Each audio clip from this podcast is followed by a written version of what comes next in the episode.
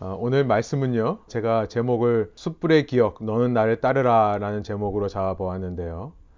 요한복음 우리 마지막 장 21장의 내용입니다. 1절부터 22절까지를 다 살펴보기를 원하는데 오늘 이 시간에는 저와 여러분이 14절부터 19절까지만 함께 봉독하고요. 어, 나머지 말씀은 설교를 통해 나누도록 하겠습니다. 요한복음 21장 14절부터 19절인데요. 이 시간 여러분 마이크를 켤 수 있는 분들은 켜시고 우리 함께 좀 읽어 주시기 원합니다. 예, 저와 여러분이 한 절씩 번갈아 가면서 읽는데요. 제가 14절, 어, 짝수절을 읽고 여러분이 홀수절을 읽어 주시면 되겠습니다. 14절 제가 먼저 읽습니다. 이것은 예수께서 죽은 자 가운데서 살아나신 후에 세 번째로 제자들에게 나타나신 것이라.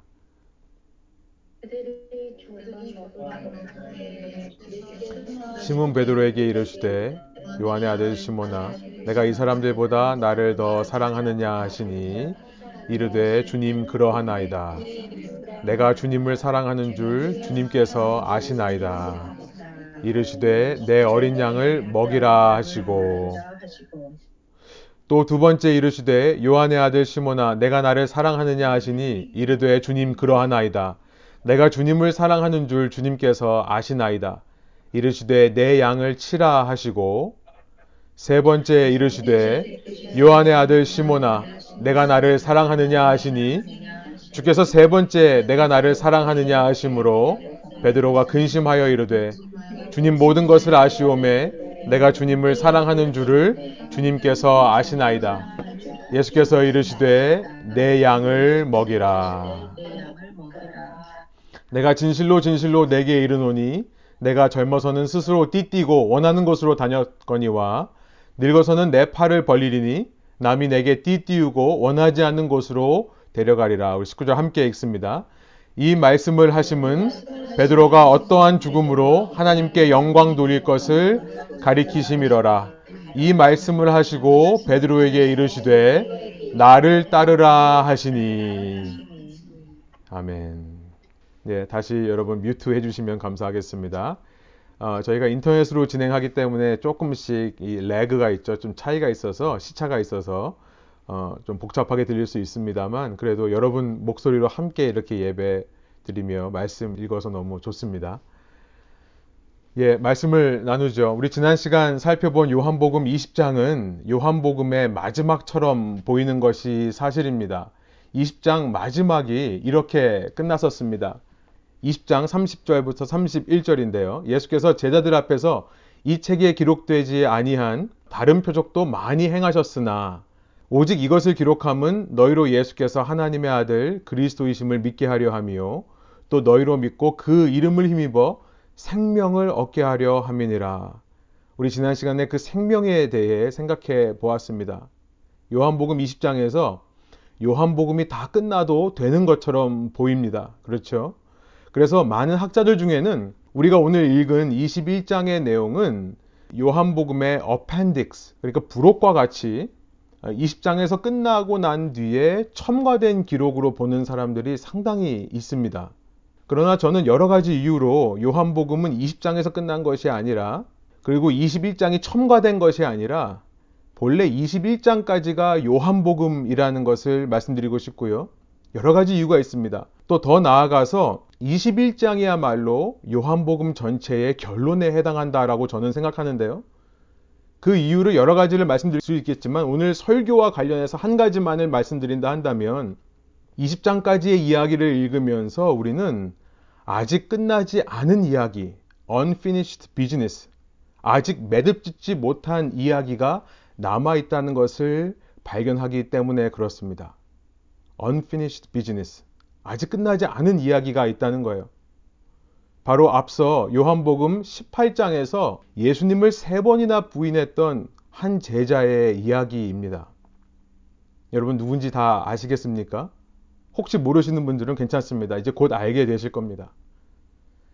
요한복음 21장의 이 내용은요. 우리가 읽은 14절에서 말씀하시듯이 예수님께서 세 번째로 제자들에게 나타나신 기록입니다. 지난 2주 동안 우리는 요한복음 20장의 내용을 나누면서 예수님께서 첫 번째 또 두 번째 나타나신 기록들을 살펴봤었습니다.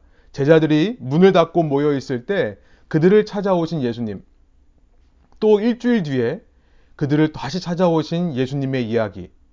그리고 나서 21장은 세 번째로 예수님께서 제자들을 찾아오신 내용을 담고 있는데요. 키워드가 제자들입니다.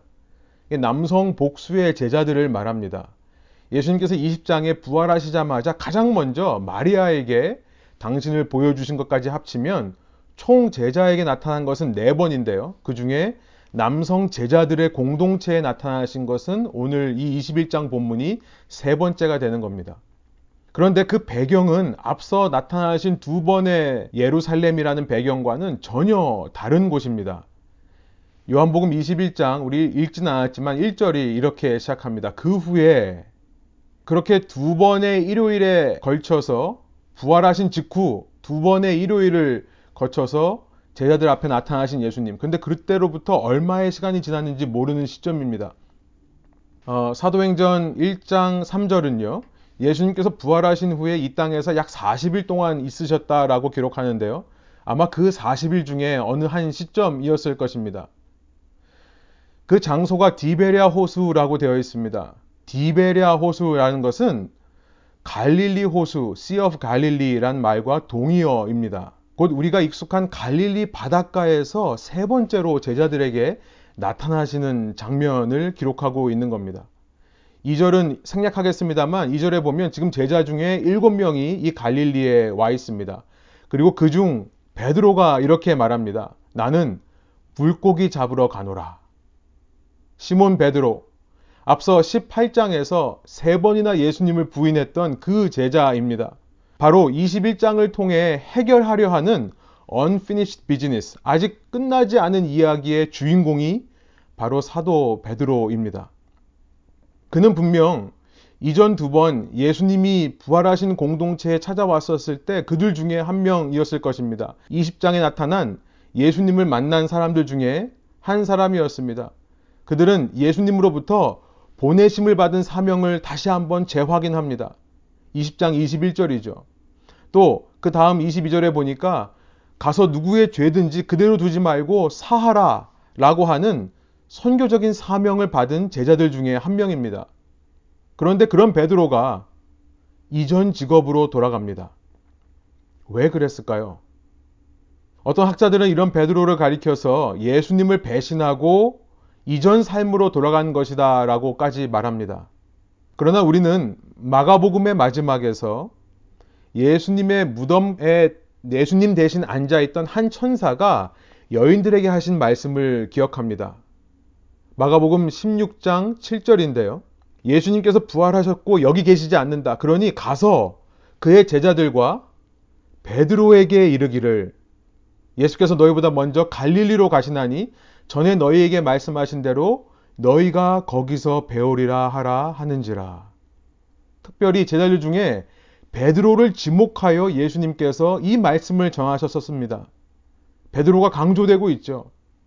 그랬기에 아마도 예루살렘에서 두 번 부활하신 예수님을 이미 만난 베드로는 갈릴리로 예수님을 찾아 왔던 것으로 보입니다. 사도 요한은 그 마가복음에서 다루지 않고 끝나버린 그 이야기를 다루는 것처럼 보입니다. 다시 말씀드리면 지금 베드로가 이 갈릴리에 와 있는 것은 예수님을 배반해서가 아니라는 것을 말씀드리는 겁니다. 그러나 분명 예수님께 전적으로 순종하는 것도 아니라는 것을 우리가 알게 됩니다. 그는 물고기를 잡으러 가자라고 얘기하고 있다는 거예요. 이 갈릴리 바닷가, 이, 이곳은 베드로에게 아주 익숙한 장소입니다. 바로 이 장소에서 베드로는 처음 예수님을 만난 것입니다. 그때 그 예수님을 처음으로 만나던 날 그는 밤새 고기를 한 마리도 잡지 못한 상황에 있었습니다. 누가복음 5장에 나와 있는 기록을 보면 그때 주님께서 나타나셔서 더 깊은 데로 그물을 던지라라고 베드로에게 이야기를 했고요. 그 말씀을 한번 믿어보자라는 심산으로 더 깊은 데 나아가서 그물을 던졌던 베드로는 그물이 찢어질 정도로 물고기를 잡습니다. 그러자 그 베드로가 이런 반응을 보여줬습니다. 누가복음 5장 8절이에요. 주님, 나에게서 떠나 주십시오. 나는 죄인입니다. 나는 주님 같은 분을 맞을 자격이 없습니다. 그런데 예수님께서 그 시몬 베드로에게 뭐라고 말씀하셨습니까? 두려워하지 말아라. 이제부터 너는 물고기가 아닌 사람을 낚는 어부가 될 것이다. 라고 말씀하셨습니다.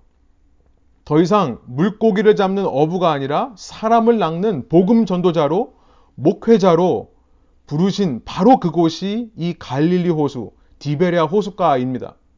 그런데 베드로가 지금 나는 물고기나 잡으러 가겠다라고 말하는 것은 분명 그 부르심에는 순종하지 않는 모습인 것만은 확실합니다. 왜 베드로가 이런 반응을 보이는가? 그것이 우리가 주목해 봐야 할 부분입니다. 아마도 그는 크게 상심한 것 같습니다. 왜냐하면 요한복음에서 이 베드로의 이야기를 마지막으로 다루었던 곳이 13장과 18장인데요. 그 13장과 18장에서 그는 예수님에게 큰 상처를 주었다라고 스스로 느꼈기 때문입니다. 예수님께서 잡히시던 그날 밤에 예수님과 이런 대화를 주고받았었습니다. 요한복음 13장 36절부터 38절 세 번역입니다. 시몬 베드로가 예수께 물었다. 주님 어디로 가십니까? 주님께서 대답하십니다. 내가 가는 곳은 지금은 너가 따라올 수 없다. 후에나 내가 따라올 수 있을 것이다.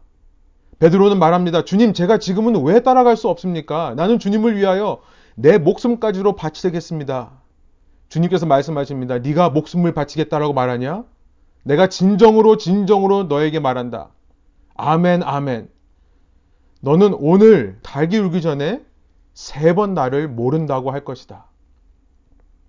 이 말씀이 그대로 이루어진 것이 요한복음 18장이었죠.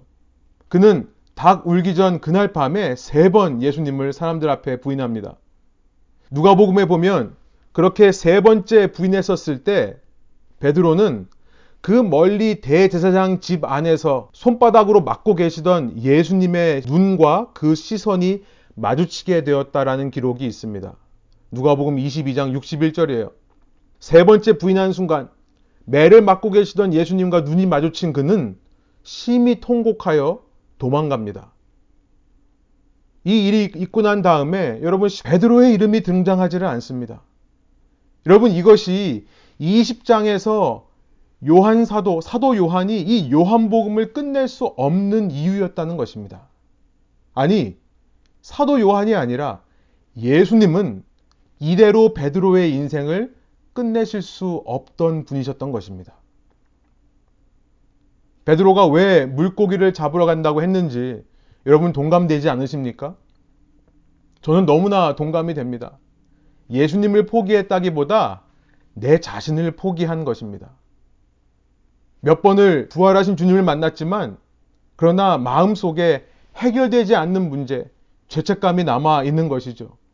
내가 예수님을 부인했던 자라는 것, 내가 예수님을 배반하고 도망갔던 자라는 그 죄책감과 후회로 인해 나는 아무것도 할 수 없는 존재라고 느낄 때 여러분 사람은 이전에 잘하던 것으로 되돌아가게 마련입니다. 동굴 속으로 숨어드는 겁니다. 그나마 내가 잘하는 내 자신을 힘들게 하는 일, 그 일을 찾아 우울함과 낮은 자존감 속에 스스로를 위로해 보고자 하는 것입니다. 그런데 그런 노력은요, 되는 일이 하나도 없죠. 잠깐 나를 위로하는 것처럼 보이지만, 잠깐 나 혼자만의 세상에서 내가 안식을 누리는 것 같지만, 실은 아무것도 이루는 것이 없는 인생입니다.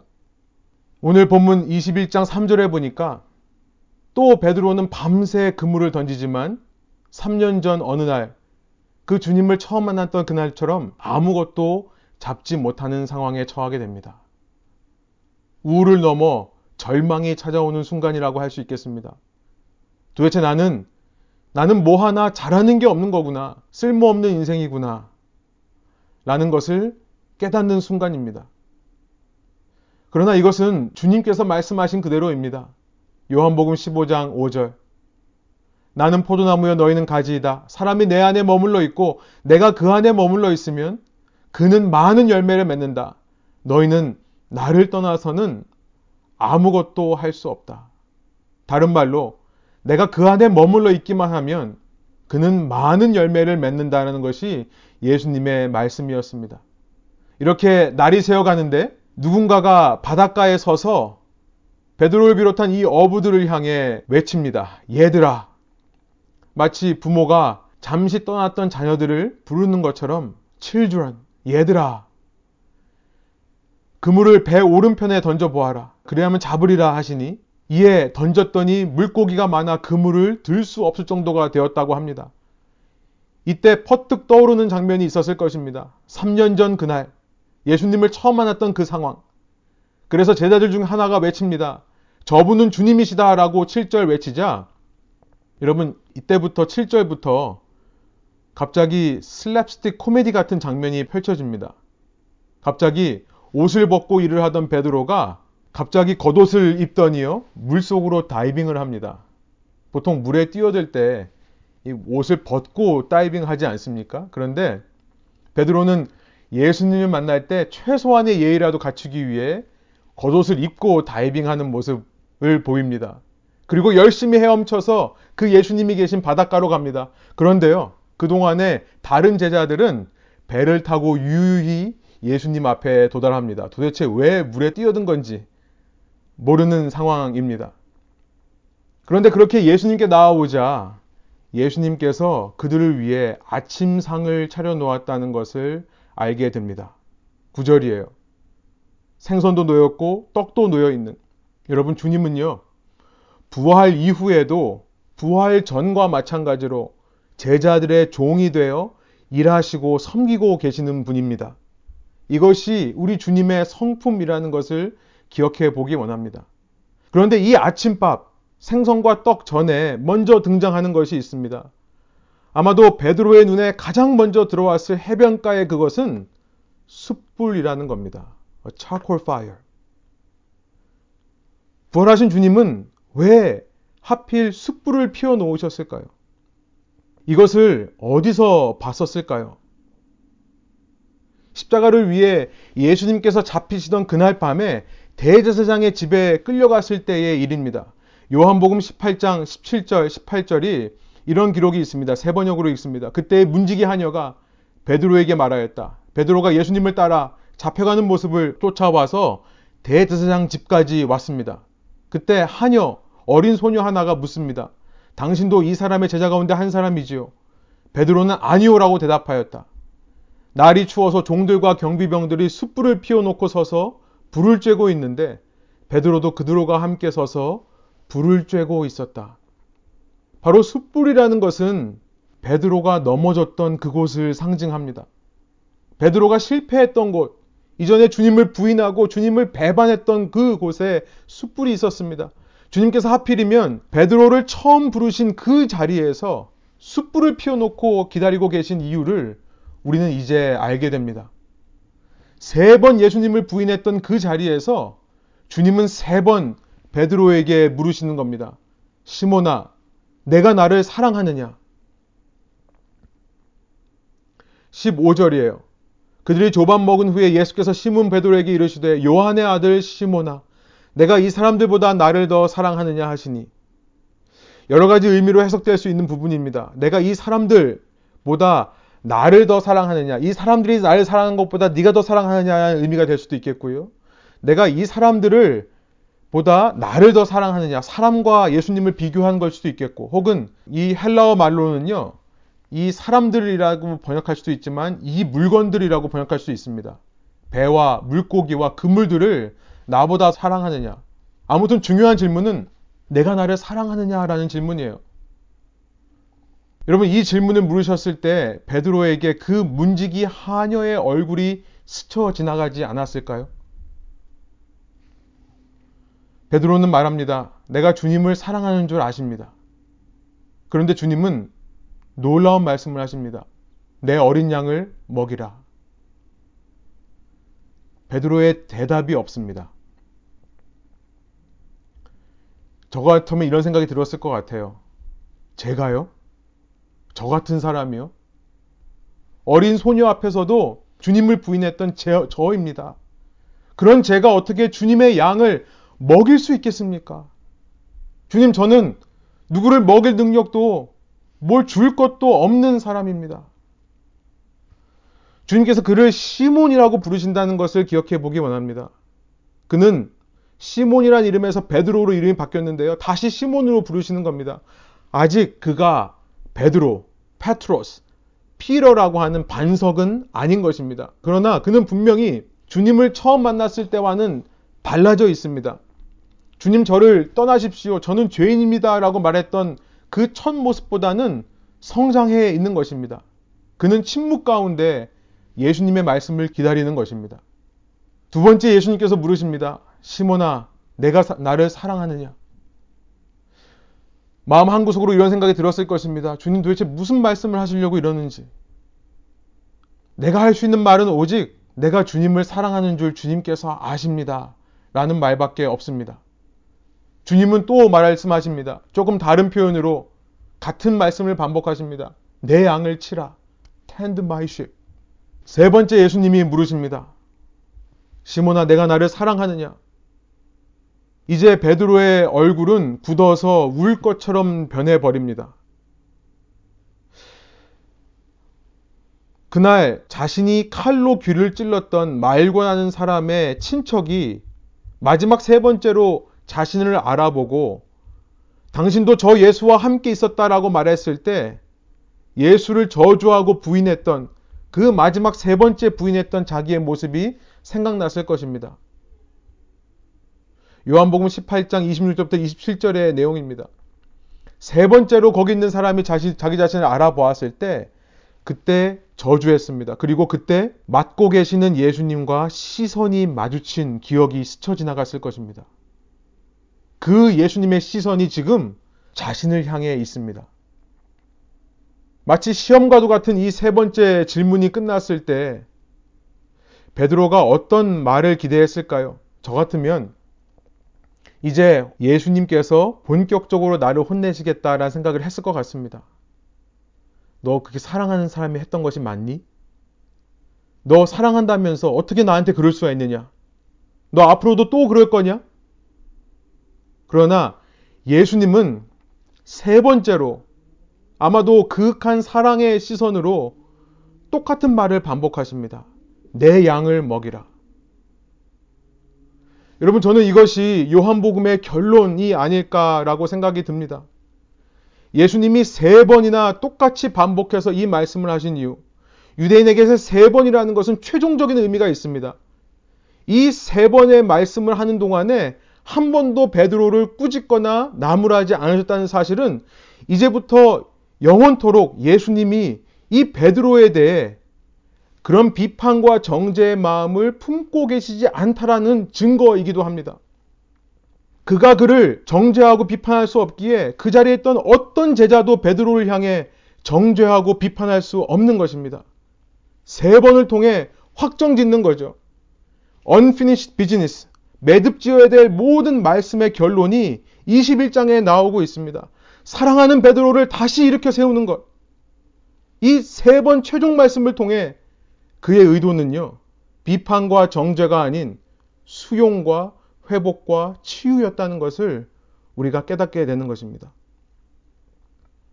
제가 베드로라면 도대체 내게 무슨 가진 것이 있냐고 내 몸 하나 건사하기도 힘든 존재가 나라고 내 속에 무슨 선한 것이 있습니까 주님 내가 누구에게 어떤 영향력을 줄 수 있겠습니까 라고 말하고 싶은 그에게 주님은 이어서 18절의 말씀을 하십니다.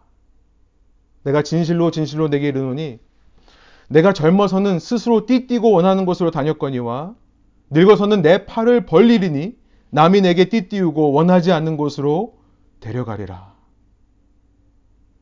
주님을 주님의 양을 먹이는 것은 주님의 뒤를 따르는 것은 내가 내 힘과 내 지혜와 내 능력으로 할 수 있는 일이 아니라는 것을 말씀하시는 거죠.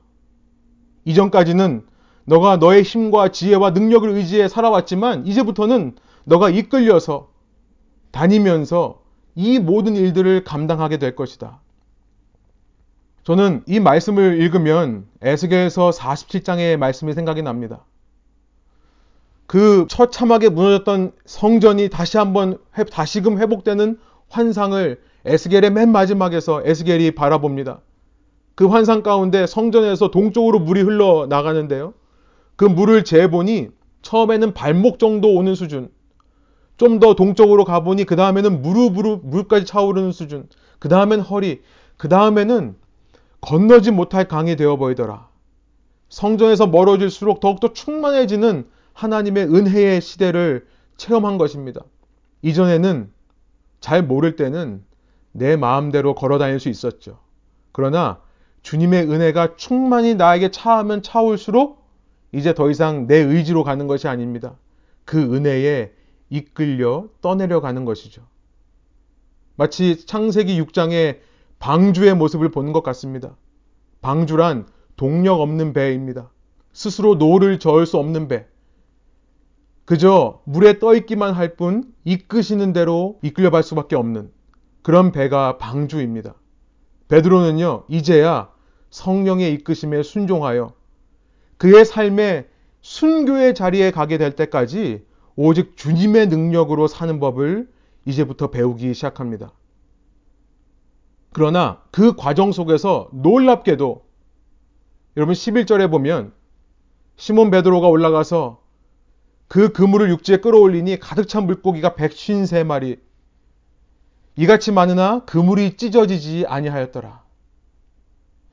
이렇게 주님의 능력의 의지에 살아갈 때 153마리나 되는 많은 물고기를 그물에 끌어올리게 되는 그 사람을 낚는 업으로서 그물이 찢어지지 않고 베드로를 통해 복음을 듣고 구원에 이른 자가 하나도 떨어지지 않고 목양되는 그 능력은 오직 주님으로부터만 오길 수 있는 것임을 베드로가 이제 깨닫게 되는 것입니다.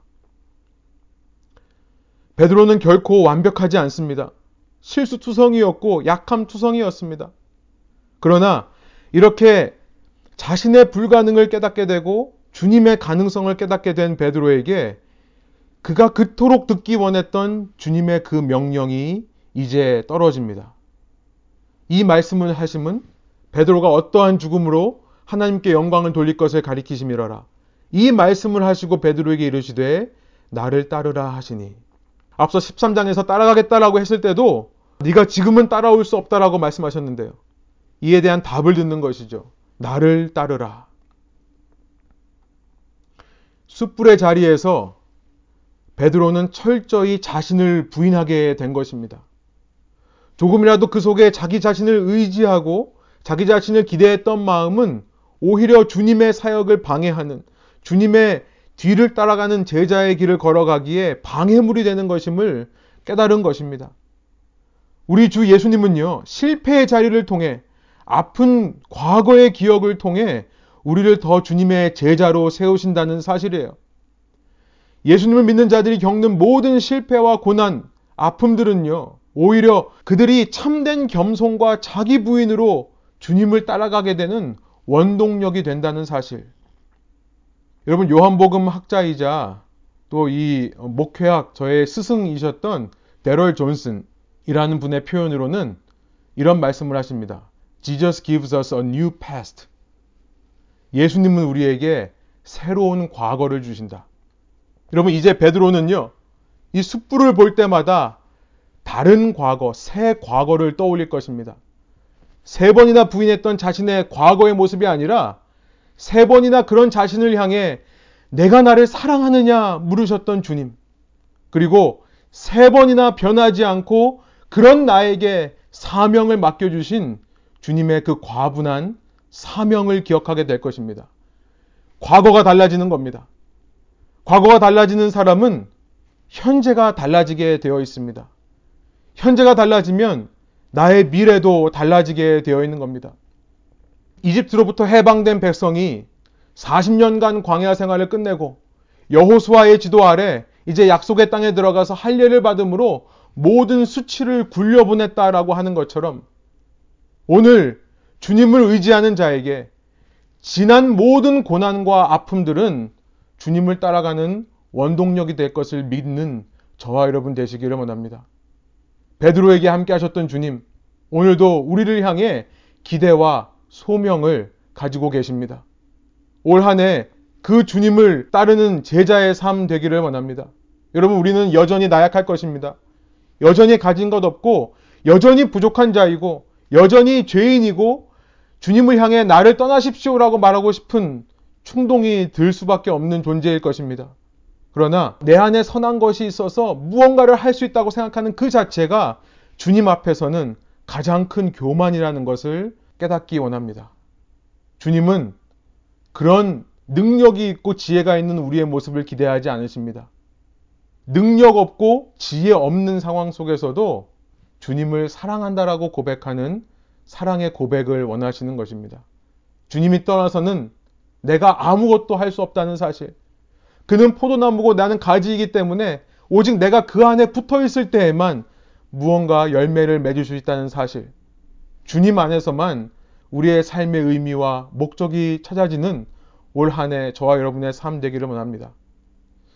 계속해서 이어서 말씀을 보면요. 예수님은 22절에서 남과 비교할 필요도 없다고 말씀하십니다. 뒤로 돌아보며 사랑하는 제자, 아마 사도 요한을 가리키는 것 같습니다. 그 요한을 보면서 이 사람은 어떻게 되겠습니까? 라고 묻는 베드로에게 내게 무슨 상관이냐? 너는 나를 따르라라고 다시 한번 부름의 말씀을 소명을 들려주시는 예수님. 남과 비교하지 마시고요.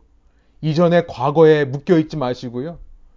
그런 우리임에도 불구하고 남보다 못하고 연약하고 나약한 과거를 가진 우리라 할지라도 그 자리에서 우리를 만나 우리를 계속해서 사랑하실 뿐만 아니라 그런 우리를 통해 이 땅에 주님의 뜻을 이루시기 원하는 예수님의 마음을 아는 저와 여러분 될 때에 올 한 해의 삶, 저와 여러분에게 달려있지 않다는 사실, 주님께서 우리와 함께 하시기 때문에 소망이 있고 기대할 수 있다는 사실을 붙들고 살아가시는, 그래서 주님으로부터 평안과 위로를 충만히 받으시는 저와 여러분의 믿음의 걸음 되기 원합니다. 함께 기도하시겠습니다. 하나님 이 시간 우리 말씀을 통해 저희가 깨닫는 것은 주님께서 베드로를 만나 주실 때 얼마든지 꾸짖고 정죄하실 수 있었지만 그러나 그런 베드로에게 오직 한 가지만을 깨우쳐 알려주시기 원했다는 사실을 알게 해주시니 감사합니다. 그것은 주님을 더 의지하는 법입니다. 나의 과거의 잘못과 나의 과거의 실수로 인해 내 자신이 동굴 속에 숨어드는 것, 그 자체가 주님 앞에서는 가장 큰 교만이고 가장 주님의 마음을 더 아프게 하는 일이라는 것을 깨닫습니다.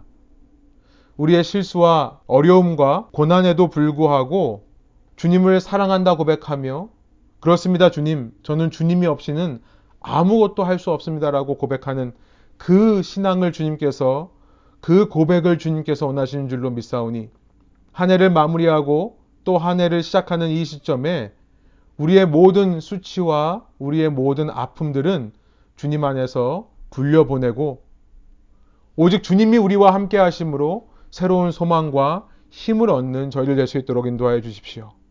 우리를 끊임없이 괴롭히는 우리 자신의 율법적인 사고방식이 주님 안에서 깨어져야 하겠습니다. 주님, 그것이 오히려 생명으로 나아가는 우리의 길을 가로막고 있습니다. 주님의 은혜에 잠겨 이제는 내 뜻과 내 의지로 행하는 것이 아니라 성령께서 저희를 인도하시고 성령께서 저희를 이끄실 수 있도록 내 모든 견고한 자아에 높이 세운 이 진들을 깨부수는 새해가 되게 하여 주시고 주님 앞에 순종하며 철저하게 자기 자신을 부인하며 주님의 뒤를 따라가며 그 주님이 메어주시는 쉽고 평안한 멍해를 메고 주님 안에서 안식과 평안을 누리는 저희의 삶 되게 하여 주옵소서. 그럼에도 불구하고 우리를 사랑하시는 주님의 은혜에 감사드리며 예수 그리스도의 이름으로 기도합니다. 아멘.